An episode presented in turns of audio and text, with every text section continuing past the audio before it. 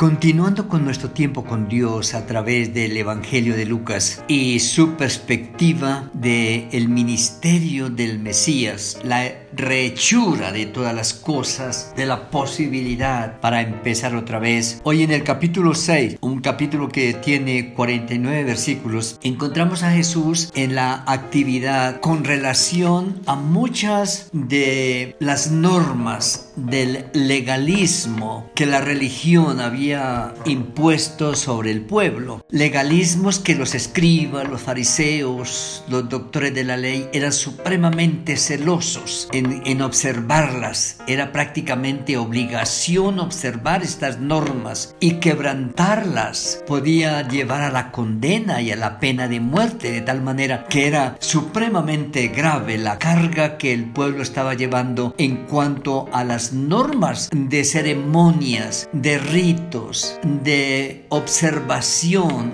de principios legales de ética, de moral, de relaciones sociales aún de el manejo de alimentos, de el diezmo, de diferentes aspectos que el pueblo luchaba para tratar de sobrevivir con tanto mandamiento. Y comienza el Señor después de mostrar a que es Dios, que estamos en tiempo de fiesta porque de alguna manera el jubileo era fiesta y le preguntan sobre el ayuno y él dice, "No, esto no es tiempo de ayuno, esto es tiempo de celebración." Tiempo de gozo. El ayuno es importante y tiene su momento, pero ahorita nos gozamos por la expresión de libertad, de salvación, de esperanza del reino de Dios. E inmediatamente uh, entra en el capítulo 6 con el día de reposo, algo que la ley solamente permitía ciertos metros de, de distancia que se podía caminar. Y quebrantar el día de reposo llevaba a una pena y a veces la pena capital. Y en un, en un día de reposo, mientras se trasladan de un lugar a otro, los discípulos van cogiendo espigas y, y van comiendo en el camino. Y ahí están de nuevo los fariseos, como los hemos visto que en toda reunión están prácticamente para ver en qué pueden juzgar al Señor y cómo pueden acusarlo. Y el Señor comienza a demostrar quién es Él. Acordémonos que todas las cosas fueron hechas por Dios y los diez mandamientos fueron dados por Dios y la ley fue dada por Dios. Por lo tanto,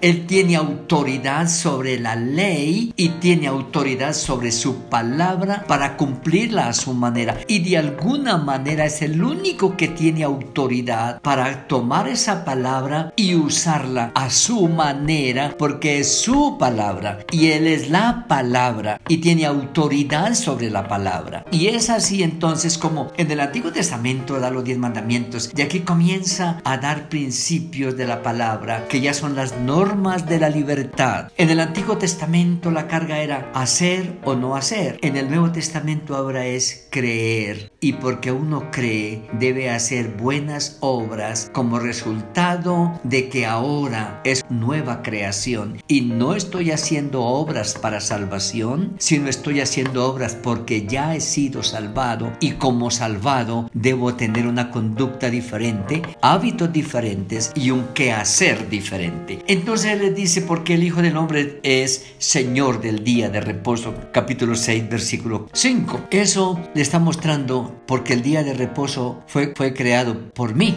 de alguna manera. Yo puedo usar el día de reposo de acuerdo a la situación. E inmediatamente lo vemos en el versículo 6 al 11, cuando en, en el día de reposo, cuando están en la sinagoga, a la sinagoga viene el pueblo con. A la sinagoga viene la gente con enfermedad, cargada con sus problemas, pero vienen solo a escuchar lo que pueden escuchar de la lectura de la ley. Los que son admitidos y pueden estar al interior de la sinagoga, los demás deben quedarse afuera o ser desplazados y rechazados, de tal manera que la religión limitaba la esperanza, limitaba las posibilidades, limitaba las oportunidades. Y aquí es, ese día hay un hombre ahí con un problema físico y es tanto el radicalismo que ni siquiera la ley permite hacer bien en el día de reposo. Qué triste, cómo caemos en formalismos tan difíciles que cargamos sobre los hermanos y lo que hacemos es abrumarlos con unas cargas eclesiásticas, legales, cargas que no ayudan al ser humano, sino que más bien lo oprimen y lo resienten. Y el Señor toma a este hombre ah, y, lo, presenta y pregunta, ah, ¿ustedes qué creen que, que hay que hacer en el día de reposo? ¿Qué es lo que hay que hacer en el día de reposo? Ah, no, no, no. En el día de reposo no podemos hacer absolutamente nada. Y creemos que eh, el trabajo se debe suspender. Y de alguna manera, si es un médico, no podía atender a un paciente en el día de reposo. Pero Jesús está diciendo, ¿cómo así? El día de reposo es para hacer bien. Y es tan sencillo lo que el Señor hace, en contraste con lo difícil que era para la ley hacer bien. Este hombre en el día de reposo tenía que moverse, ir de un lugar a otro, hacer sus actividades dentro del marco de la ley. Y Jesús le dice al hombre, haga algo que usted hace siempre. Simplemente estire la mano. ¿Quién no, quién no estira la mano en el día de reposo? No va a quedarse uno quieto como si fuera una momia, como si estuviera atado. No, no, no. En el día de reposo usted se movía cierto trayecto, ah, tomaba sus alimentos, ah, aún iba de un lugar a otro cercano. Entonces tenía actividad física. Y ellos estaban esperando a ver qué va a hacer Jesús con este hombre. Jesús le dice, no, simplemente haz lo que tú haces normalmente. Estira, estira tu mano. y el hombre estira la mano y le fue restaurada. Pero esa bendición, esa bendición para este hombre causa ira y resentimiento en los líderes religiosos. Las religiones nos cargan